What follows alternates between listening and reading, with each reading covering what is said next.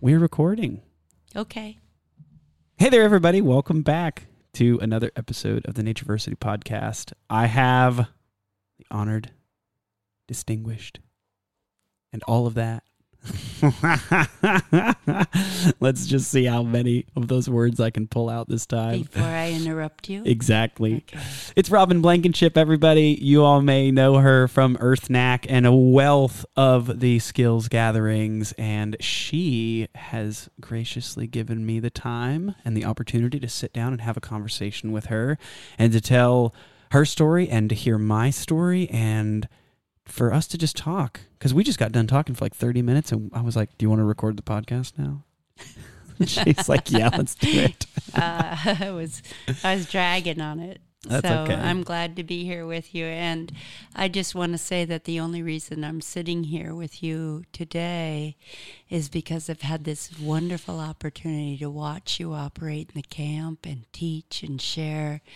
And the spirit that you bring, and the integrity that you bring, and the focus and the work that you've done to bring the skills alive for yourself and in the work that you show, the products that you show from what you've learned, the way you speak about what you learned and where you learned it, and how I see you sharing it with others has touched my heart and made me very happy that you're out there sharing this with people.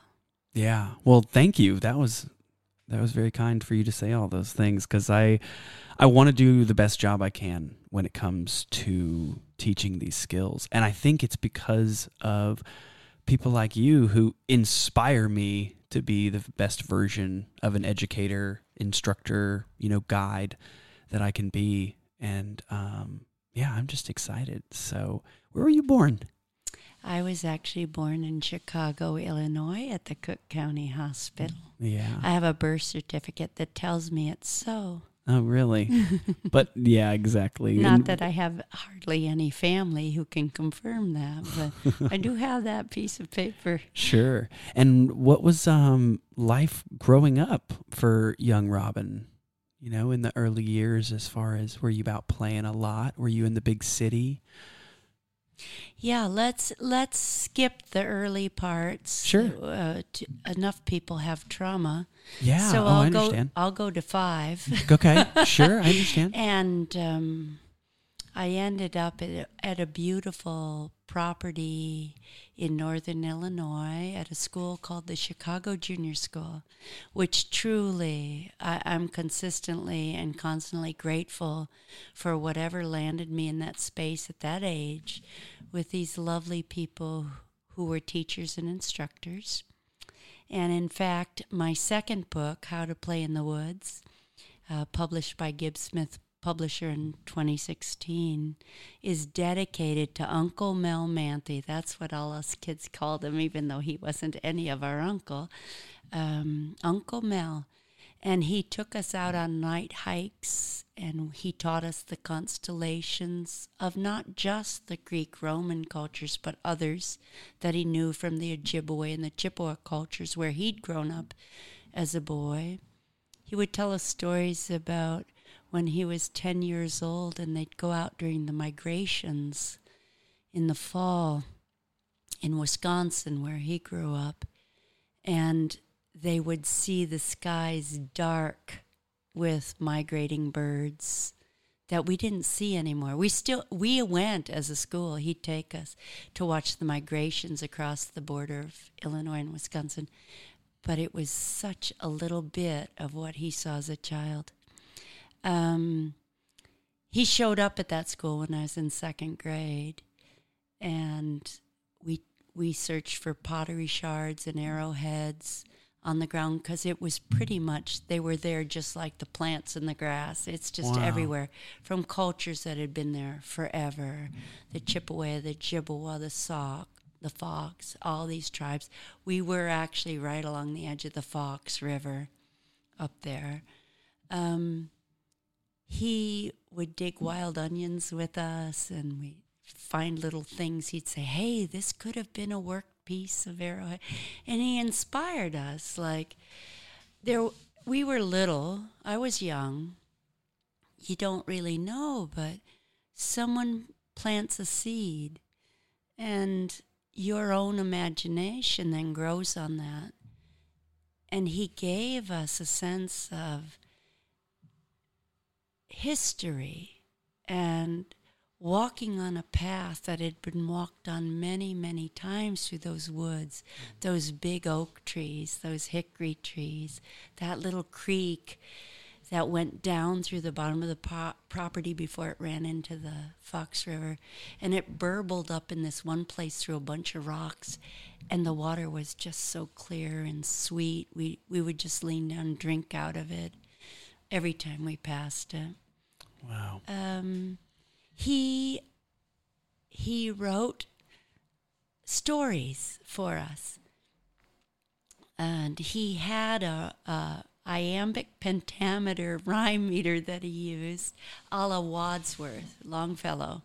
Um, and he would um, write stories about the settling of his people, Scandinavian people who came in the early years of white settlement to the area and interfaced with, with the Ojibwe and with the Chippewa and he had a beautiful rhyme and meter poem that went on and on and on, uh, kind of like Hiawatha. Oh yeah, I love that. But story. it was called the honeybee tree, and it was about his own grandparents and his grandfather coming and then his wife died and she got buried under a tree and this gorgeous arbutus would come and bloom every year in the spring on the date of her birth, actually, not her death. And um, they hid from the truancy officer and they homeschooled in the woods and did all their Indian skills that Mama had taught them. And one day they're hiding in the woodshed because the truancy officer's officers coming. I've always been this kind of rigid guy, like Ichabod Crane type character in the story but it turned into this beautiful, sweet little pioneer Swedish lady in a pinafore apron and gorgeous blue eyes. And his father, as he was hiding there in the shed with his father, his father went, ah, and he stood right up and walked out of the shed, this little boy, and walked right to her. And she became his mother. So there were all these lo- lovely romantic and um, elements of these stories he told us that brought life uh, in the in the past times, people cooperating, cultures coming together, learning, holding on uh, to what was known and moving forward into what could be. And so he inspired our minds. I didn't really articulate it at those times, but I know that I've spent a lot of my time growing up and becoming a teacher. I've always been a teacher. Uh, I started teaching uh, purposefully when I was 19. That I wanted to teach as well and as thoroughly and as richly and as heartfelt as Uncle Mel shared and taught with us. And um, so, anyway, that book's dedicated to him, and it says a little bit about that. Um, so that's kind of where it started for me in terms of why I'm where I am here now. There's Yeah. other things, but they, they're not pertinent, sure. um, really. when you were with him in, in Illinois, um, did y'all sing a lot of songs? yes, we sang all the time. I mean, we had a wonderful woman, um, Mrs. Nyer, who taught us songs and taught us to sing together, and we would perform all around uh, the area in northern Illinois, especially at the holidays in nursing homes and old folks' homes, and uh, they'd parade us around. We'd wear our little outfits, our white shirts and our plaid jumpers or skirts, and um, we'd sing. And we always had a final song we sang, and we'd go out into the group of the old people gathered there, and we were all we would take their hand. We may not have done that on our own. Old people can be kind of scary when you're little, but we were coached to provide that. And it, um, because I didn't have a lot of family, it filled something in me that just made me so um, willing and not afraid to reach out and sing. But Yeah. uh, yeah, so we sang a lot.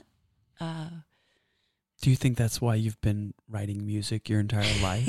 yeah, and I'm not a musician. I have a Oh, CD out. I sing a cappella at the fire. Uh, I mean, just But last night. Brian Chi was trying to get me to do this uh, clacker beat with him on the drums, and he was rocking it, and I kept going, oh, oh wait, oh, sorry, Brian, oh, sorry, Brian. Um, I sing in a way that isn't conventional or taught, and I hear my own rhythm, but I am constantly making up songs and rhymes in my mind. Yeah, that's one of the things that I just couldn't believe this whole week that we've spent together is on a whim.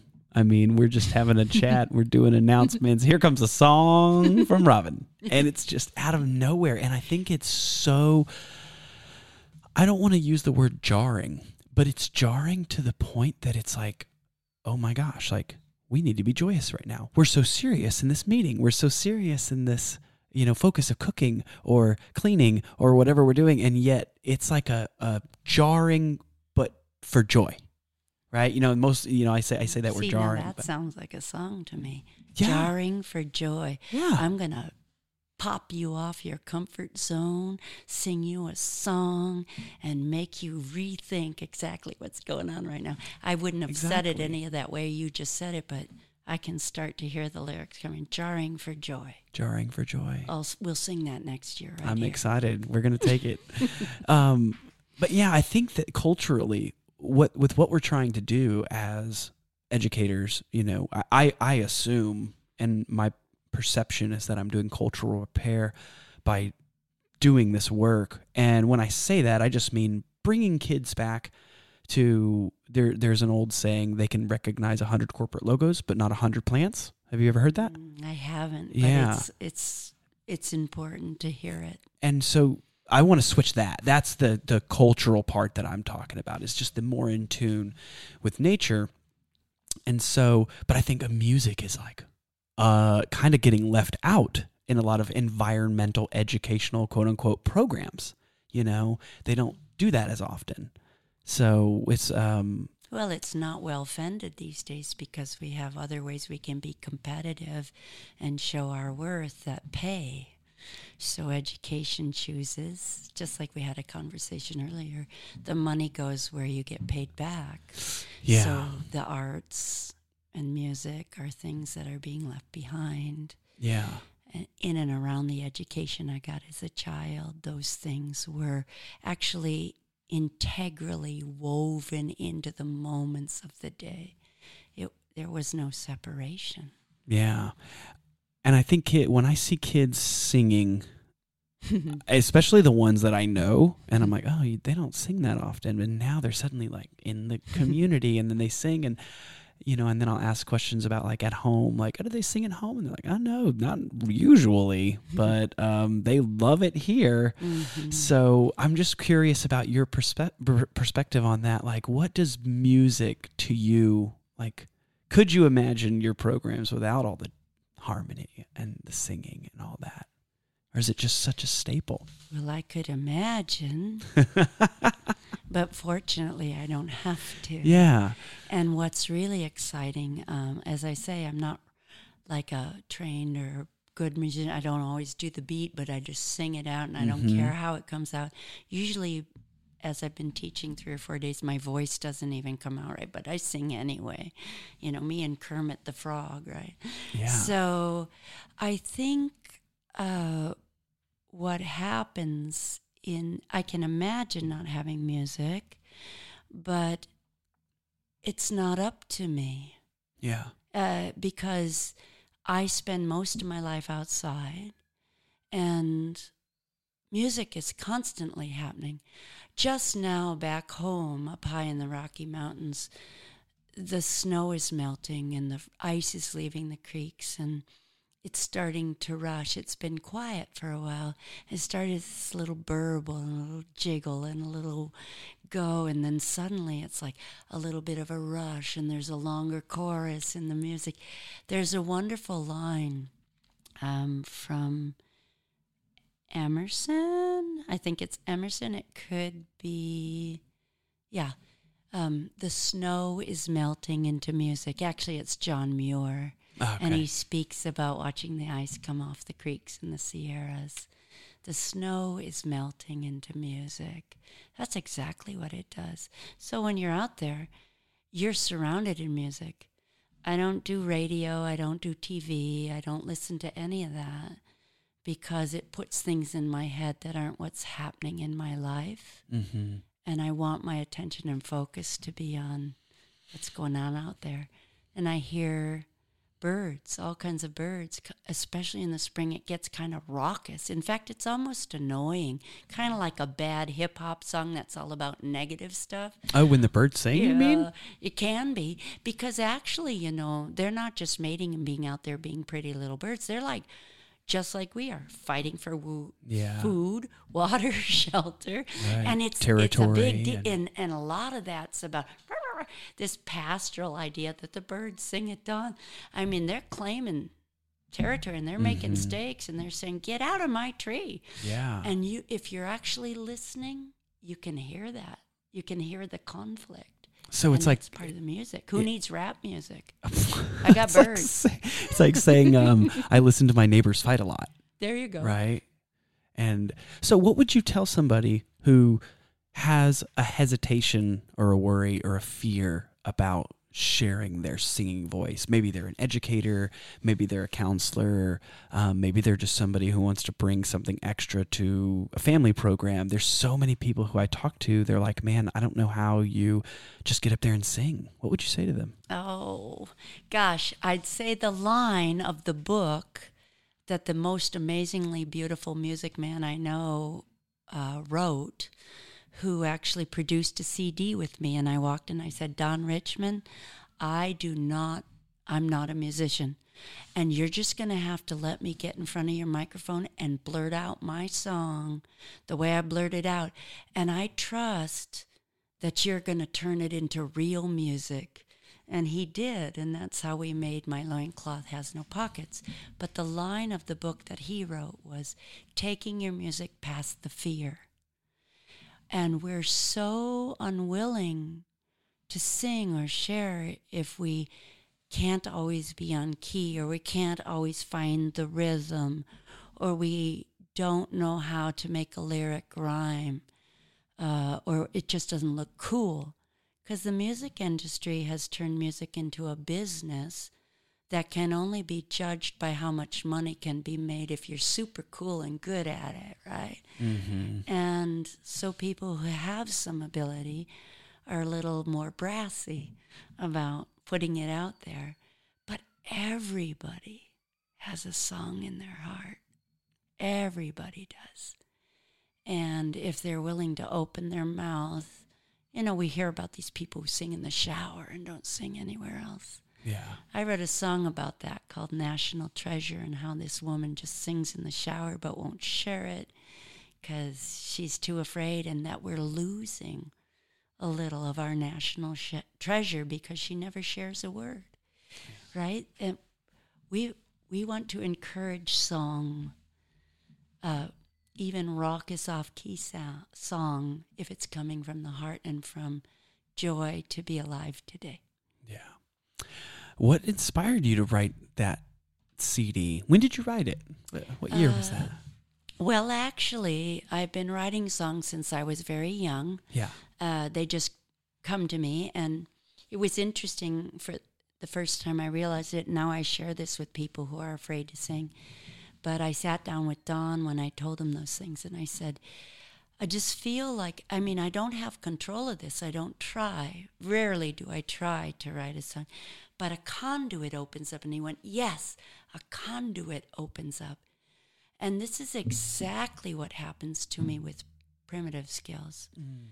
I really do believe in genetic memory and I've been teaching in the outdoors a long time. And people will constantly say to me, How do you know that? I didn't come through a program. I, I have a library floor to ceiling in my Hogan from books that people have given me because I run a program, but I'm too busy to read a lot. I read consistently as a child, but there's a moment, and, and those of you who understand the conduit will hear it. You know that you know that you know. It just, it's there. Um, something just hits you, and and it feels so right. And it may be counterintuitive to the conventional wisdom or the conventional opinion of the time, but it just feels good. So a lot of the skills learning for me was on the ground, trying stuff, walking around, and just thinking if I was thirsty, if I was hungry, if I need a house, what would I actually do? Because mm-hmm. those are mm-hmm. the only three things I really have to think about. And in my Earth Knack book, Earth Knack Stone Skills for the 21st Century, which I co wrote with my husband, my children's father, in, um, gosh, when was that? Uh, 1996, it got published. Uh, by Gibbs Smith Publishers, uh, said, Well, and we like to say water, food, and shelter. And if you get a little love, that puts it all together. You don't mm-hmm. always, but you still need to do that water, food, and shelter, mm-hmm. whether you get the love or not. But um, yeah, I would ask those questions because I was out on the trail uh, over three years. We were out on the trail over 300 days a year. And we were really living like find the water first, find shelter, find food. We ate a lot of mice. We uh, we Mm. heard about different skills, but we hadn't actually ever been taught them. And you just start trying things. Oh, I need a basket. I've got to carry some stuff. Well, how do I get this thing to stick together? Oh my gosh, look at all this clay. We can hardly walk up this cliff. Let's dig this up. We don't have any pots. We can't make hot water or do any of that. Let's let's see. Can yeah. we figure it out? And we did, and that's exactly what our ancestors did. And I realized that this is not some I have to be initiated in a seven month trial or a seven year period of imprisonment. All the stuff we get told is everyone can access this information if their curiosity and their determination allows them to move forward that way. Some people just don't have it. That's yeah. okay. It's not it's not good or bad. It's it's okay. But if you've got it, whether it's you wanting to sing out loud at the campfire, which is where we started here, or learn a skill, nature will inform you if you walk out with an open heart and if you open yourself up to the inspiration that is constantly coming your way, just like rays of sunshine. We're just so busy. We don't we don't listen. And we're distracted.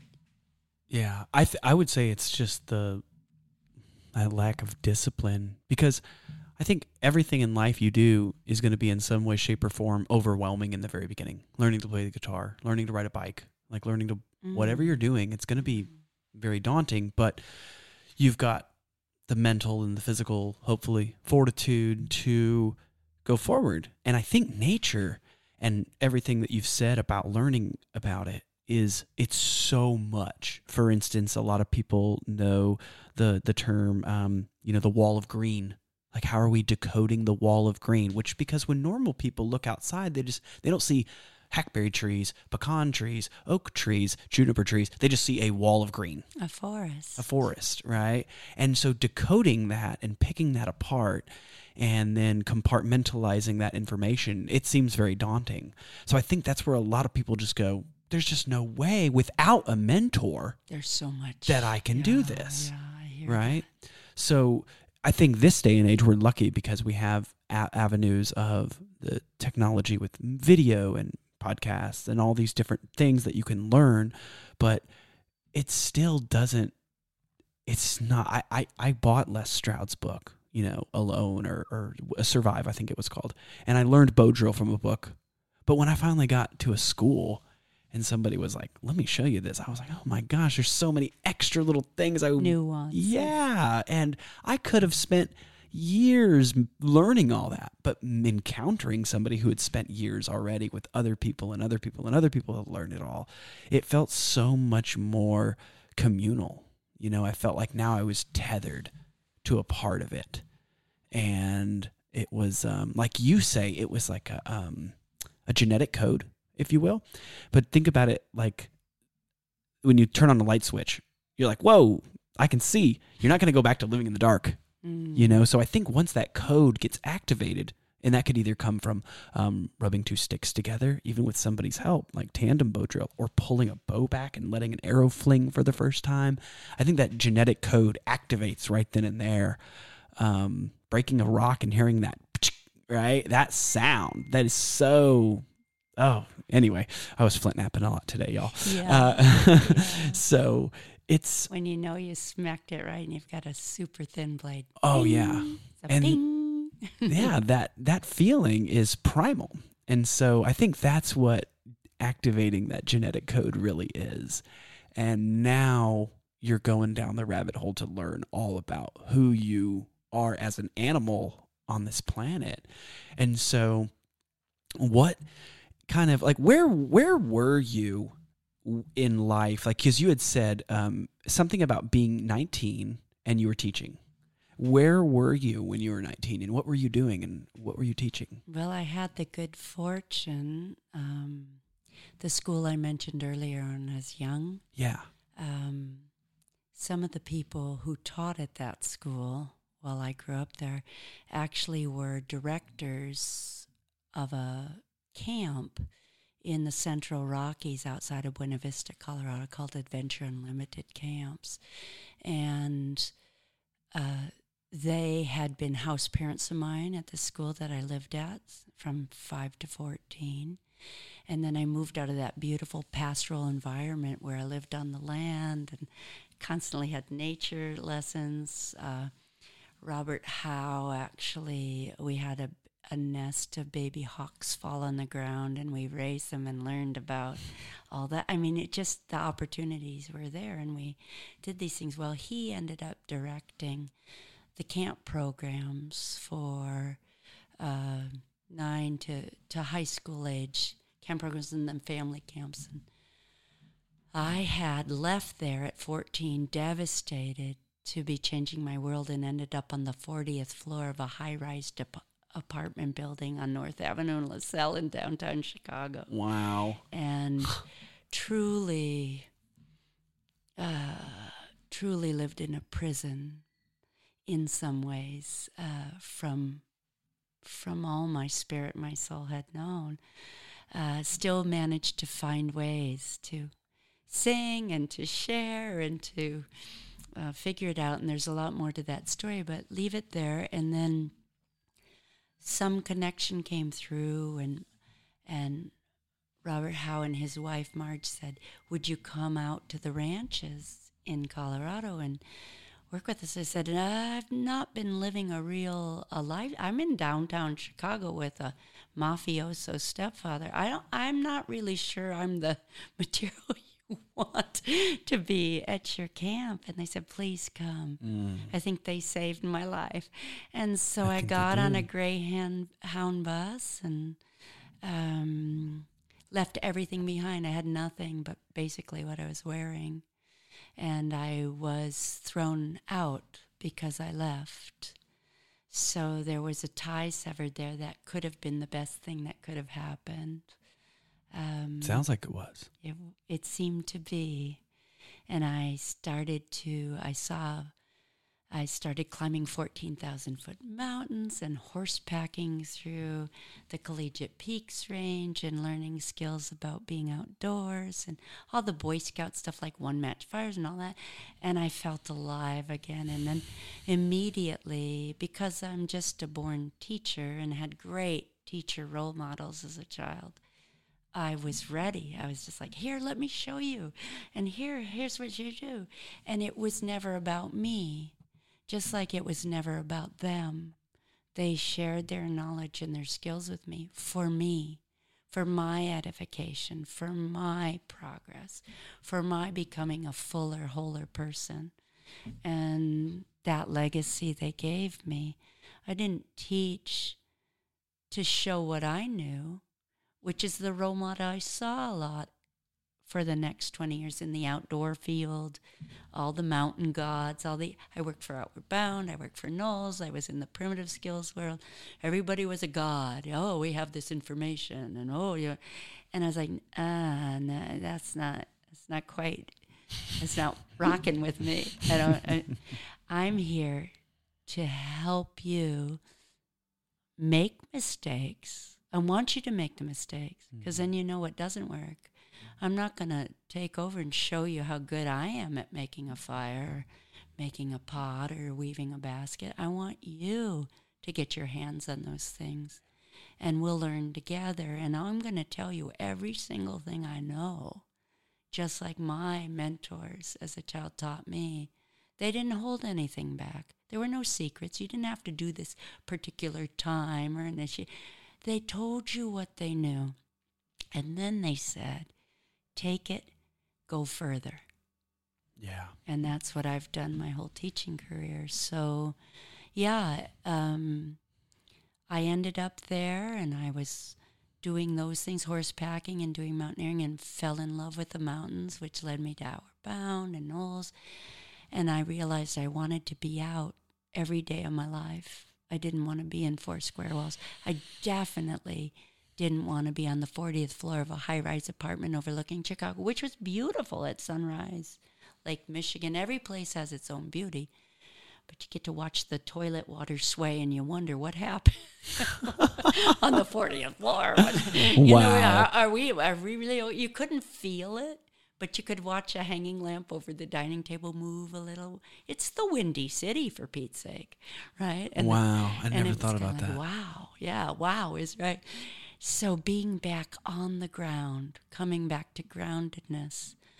Uh, the first night I spent in a little cabin at the ranch, coming from Chicago off the Greyhound bus, and the wind came down across those beautiful Collegiate Peak Mountains, that Rocky Mountain heart, through these amazing pine trees. And it sounded like this.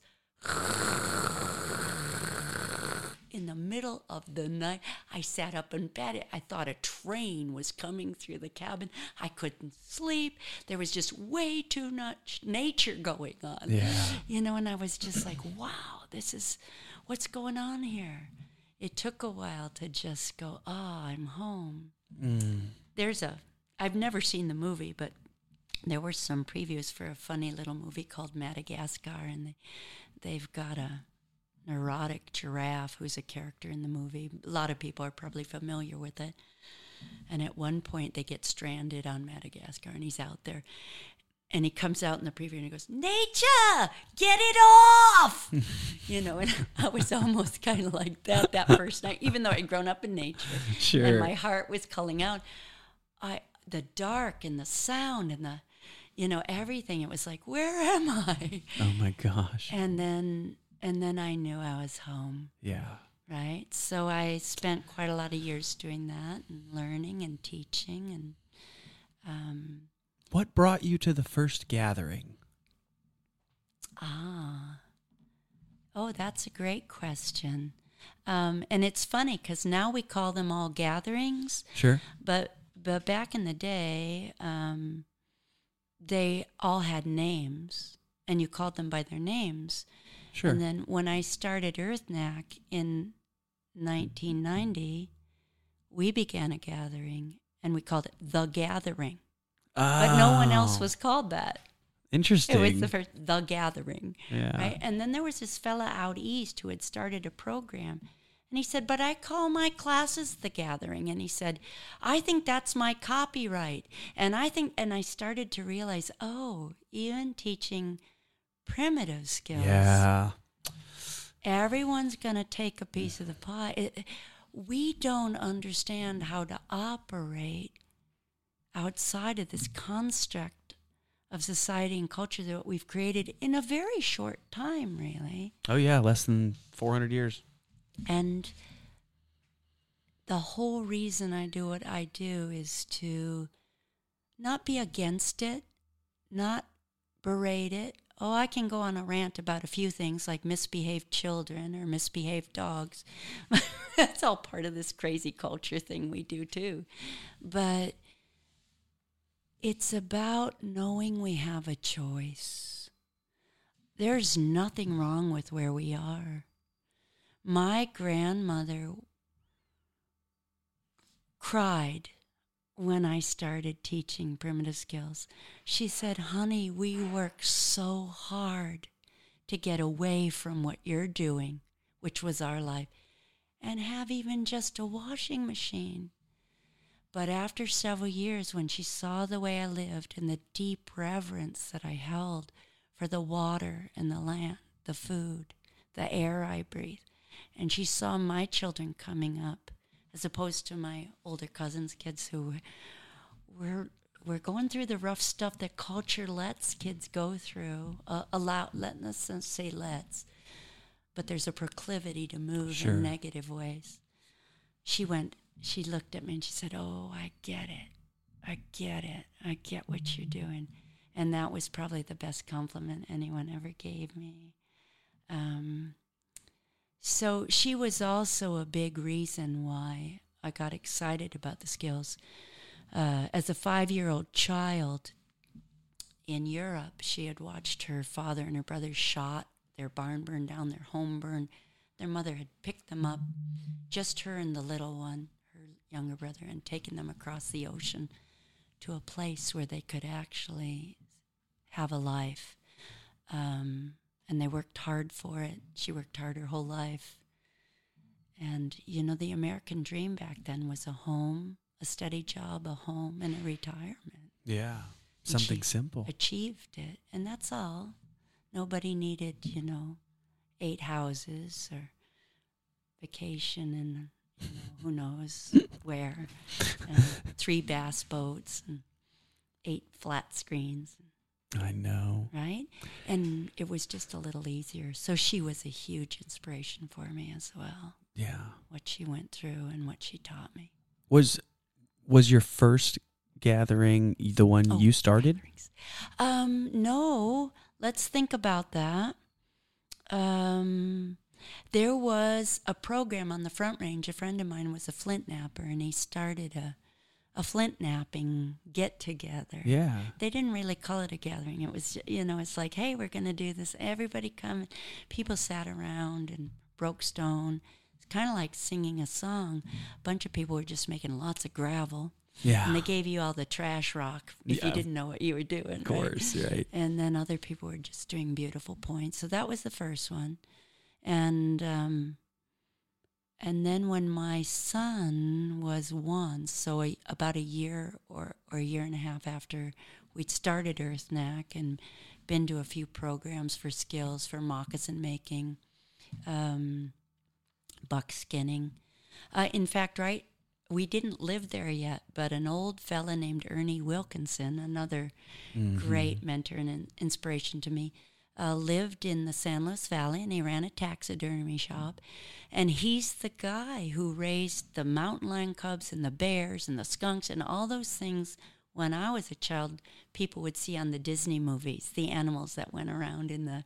He did all that. Whoa. And he That's ran- why I know that name. Yeah, Ernie Wilkinson. Yeah. And he wrote two books about snow caving, which is unusual, but those are Ernie's books.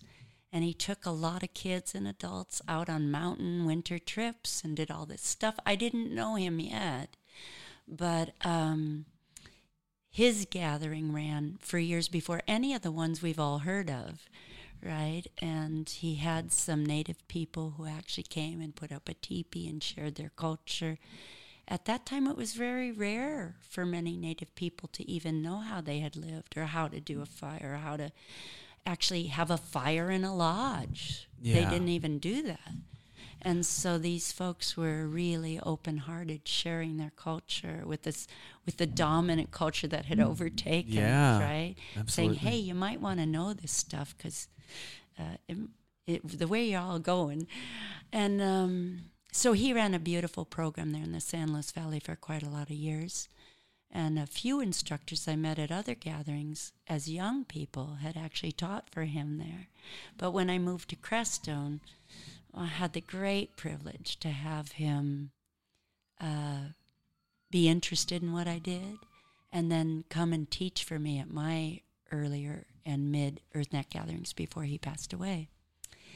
But one of the best things that happened was um, we ended up going to one of Dave Wescott's gatherings. I think the second year that he ran it, we we showed up. Well, they ran it with just a few fellas hanging around, you know, talking and flint knapping and stuff. But then when they kind of made it a program, we got there in 1991. My middle son was a year old, and Uncle Mel, this man who had been my teacher all those years, um, he came with us. He came up from Oh, Florida Wow. and he traveled with me and my i only had my two boys then we have a daughter as well and um, he was there and in the front cover of my book how to play in the woods is a little drawing he made of himself sitting on a log and telling stories to the children around the fire at Rabbitstick 1991 oh.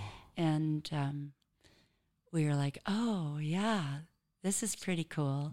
So we did that, and then we had our gathering start, and we went to several others. There was one in Wisconsin called Moccasin Meat, an older couple who did a lot of buckskinning who are no longer with us. Um, there's many gatherings around the country that don't have as high a profile. Yeah. And I always recommend those smaller uh, gatherings to people who are getting started to get a sense of family and actual Lot more attention from skills and not so much it's not a festival it's it's actually more of a direct learning Yeah. and I know Dave Wescott works really hard to maintain that at his programs. Let's talk about historical context. Let's talk about history. Let's make sure we're passing along real skills that kept our ancestors alive on the planet. I really appreciate that he does that with his programs. Um, anyway, yeah. So does that yeah. did I answer the question? No, yeah, you did. Okay. Um, what in in I guess you can answer maybe in two different ways in the beginning and now. Um, what were your favorite skills to learn and to practice in the beginning, and then what's your favorite skill now? And then, yeah, start there. Okay.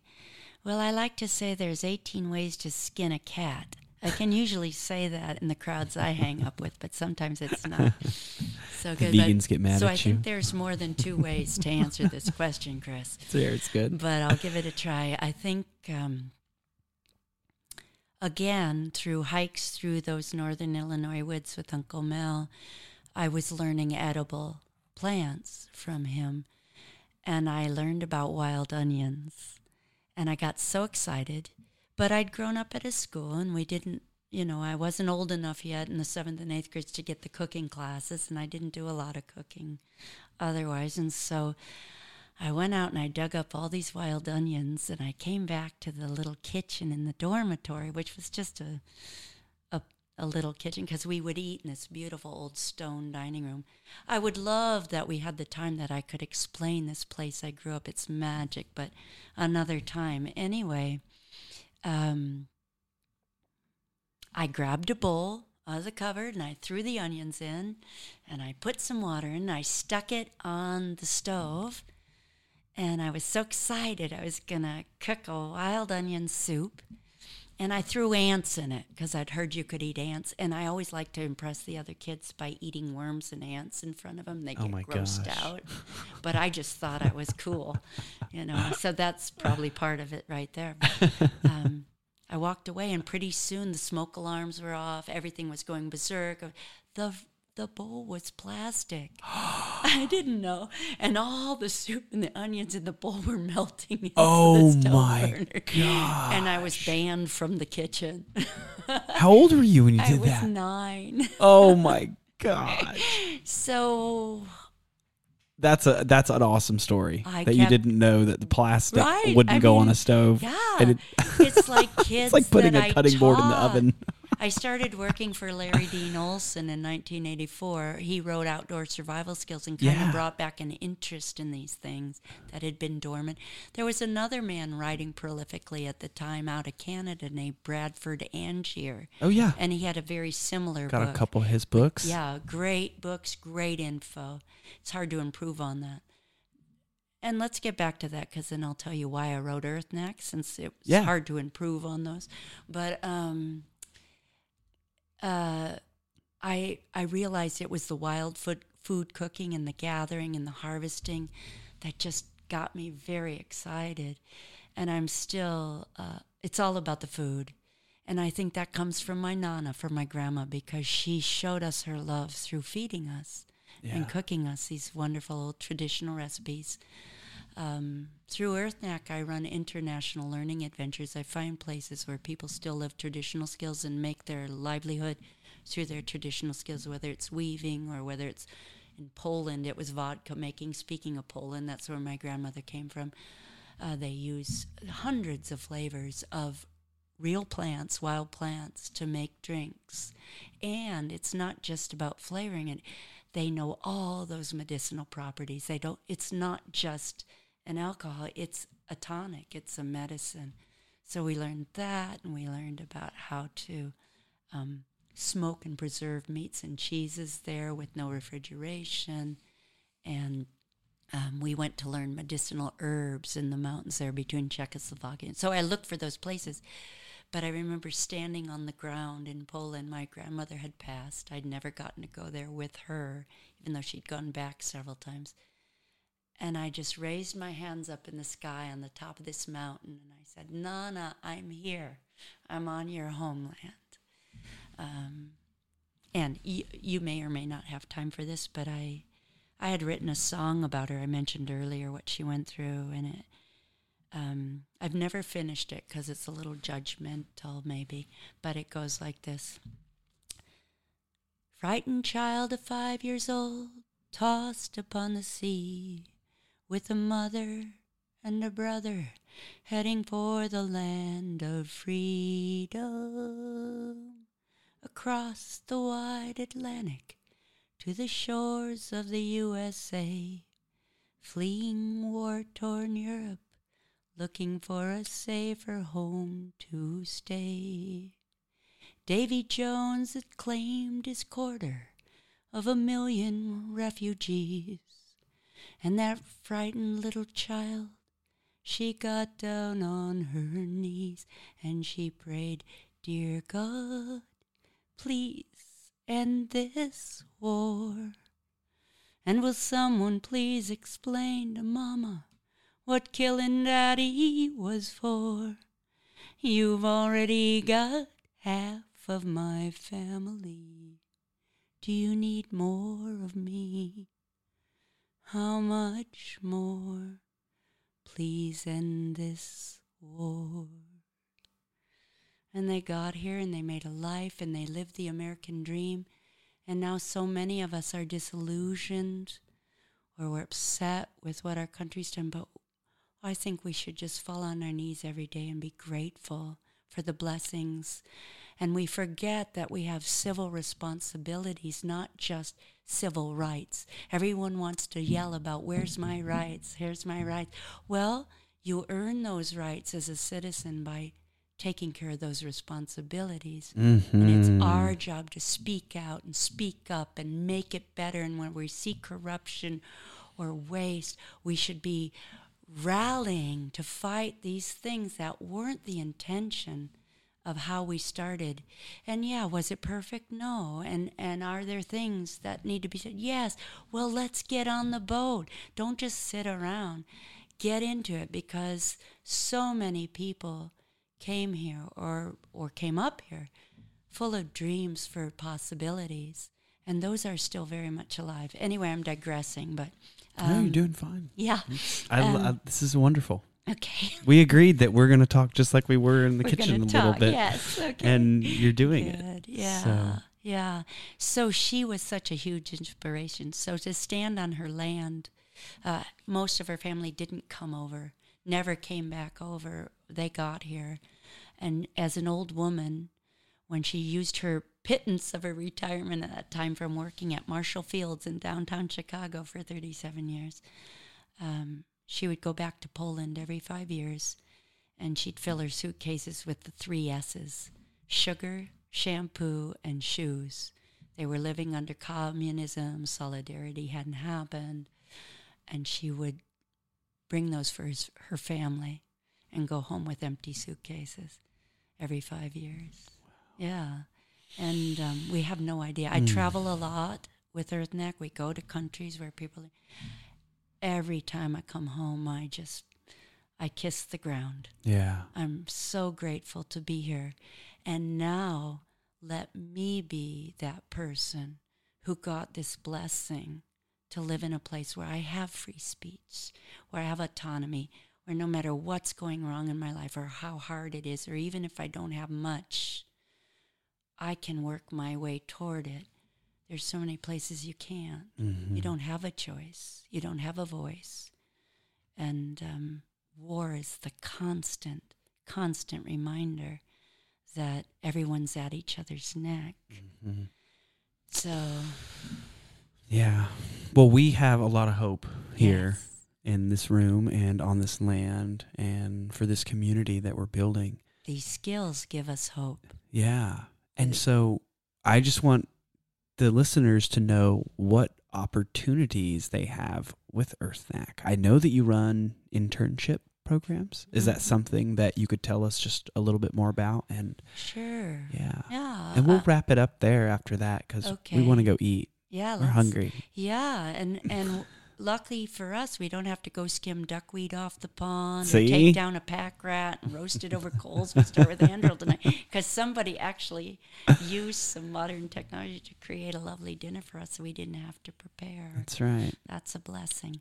Um, with Earth Knack, I run classes and all all kinds of skills. Um, Where's Earth Knack located? it is in south central Colorado in the San Luis Valley, just outside of a small town called Crestone, and just as far away on the other side, on the south side, from the Great National Sand Dunes. Our beautiful little spot is four miles below a 14,000 foot mountain of great majesty, several of them, actually, seven of them behind us. Wow. And the creek that runs through the property, I would say, is one degree below snow melt. Um, and we've been drinking out of it for 30 years. Uh, it's still such a blessing to be able to be in a place like that. Um, it's not a big property, and the community's growing very quickly. There's a lot of development around us, but we still have our magical little little area. And um, we drive horse cart, and we farm, and we run fruit trees, and we've had bees, and we um, do fires, and we tan hides, and we make clothing, and we do baskets. We make atlatls, and we do bow and arrow, and we do all kinds of pottery, and we use these things and cook with them and bring them into our daily life in ways that give them relevancy and show that they aren't obsolete because we can flip a switch or we can choose to have lights or we could uh, make something automatic or we happen to have the the privilege of being able to own a car we can still remember these ancestral skills from pioneer and far far past stone age skills. And they give us not just choices but also confidence Mm-hmm. and joy to to do something for ourselves and fill us with a sense of true relation and relevance and respect to our mother earth. We're all so worried right now about how do we help the earth? How do we help the earth? Such a worthy thought. But we completely forget that she's got us in her hands Mhm. she's healing us Yeah. and all we have to do is re engage. We don't have to run around doing millions of corporate fundraiser paperwork or all that. We just have to go out on the land and be healed. She'll do it with nobody's intermediary. You don't need any uh, interpreter, you don't need any channeler. You have a direct relation with your mother and with the divine spiritualness that she brings to all of our. We don't have to talk about those things. Put your hands on the skills, stand on the earth, All the messages are there for you to interpret and have your direct relationship with Earth. And that's a big part of Earth Knack. We don't teach spirituality, we don't do a bunch of ceremony around each thing because just your willingness to provide water, food, and shelter for yourself and learn how in a very basic way is the spiritual path. Oh, and everybody's amen. is different. I can't pun it to intended. Amen. Oh, that was funny, Chris. That was funny. Oh my but gosh. it's so true. That's It's a, so that true. there is a very I don't I don't want to be disrespectful here, but Go kind of like just say like it a like it is. Let's stop being afraid to talk how we really feel. Well, I mean, it's it's almost like these skills have become like the bougie, you know. And I guess I, maybe my perspective is because one time somebody said th- something to me that I really still sits with me, kind of in a eyebrow raising way to this day, which is there is a show called Survivor, right? And they take people and they go put them in a part of the world and they have them survive, try to win a million dollars, right? But the fact is, is that there's actual indigenous traditional communities in those places where they're sending these Westerners to, and it's almost like a humiliating smack in the face, I guess, in a roundabout. I don't know. Maybe uh, that's I that's just that's just my own saying. hang up there, and that's it's my own inner. It's a fair hang up. but And one of the things that I have trouble with when I go to Ecuador or I go to Romania or I go to the Navajo reservation, even, which is a nation and a world unto itself, it's a different place. I come and I say, We're coming here to learn from you yeah, because you have things we've given up for our conveniences. We've forgotten that inconvenience is a virtue right. and that doing it for ourselves actually fills our soul. And you're still doing some of these things, so please teach us. And they'll show up when we first show up and they want to wear their Nike t shirt that they've got somewhere and they bring Coca Colas onto the property that they- don't usually drink, but it, the Americans are coming. And I said, no, no, no, that's not why we're here. And we're here to learn from you. And you can see a change come over them in the first day or two, and they're like, You mean it? You really mean it? And they come out in this place of such graciousness and such willingness to teach. That's what I want to do at Earth Knack. My, I learn more from my students than I ever teach them, but I hope they go away full and satisfied.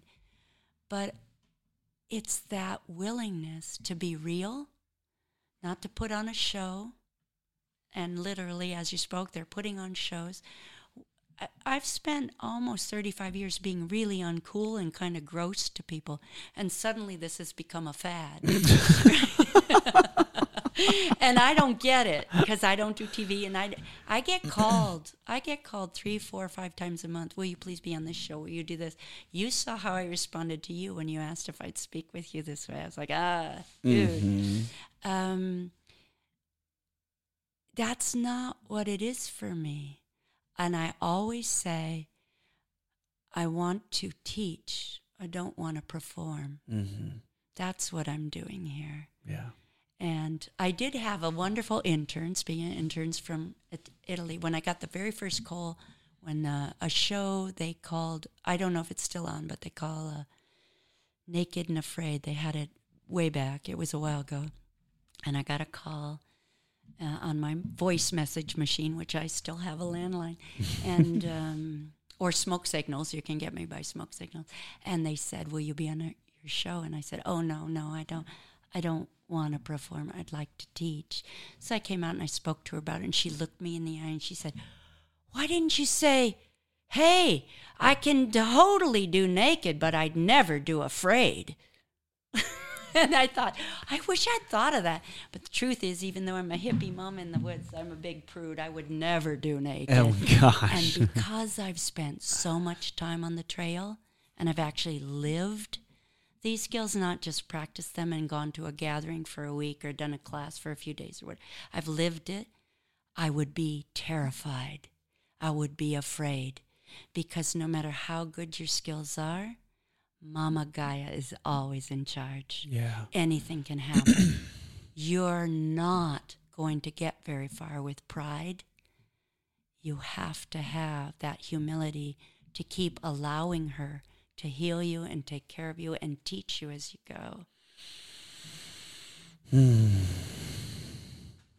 I think we should end there. There you go.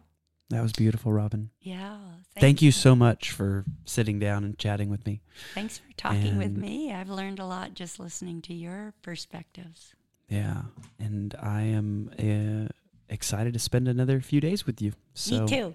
all you listeners out there, thank you so much, and we'll see you on our next episode. Y'all take care. Thanks, Robin. Yeehaw. Woohoo! Bye.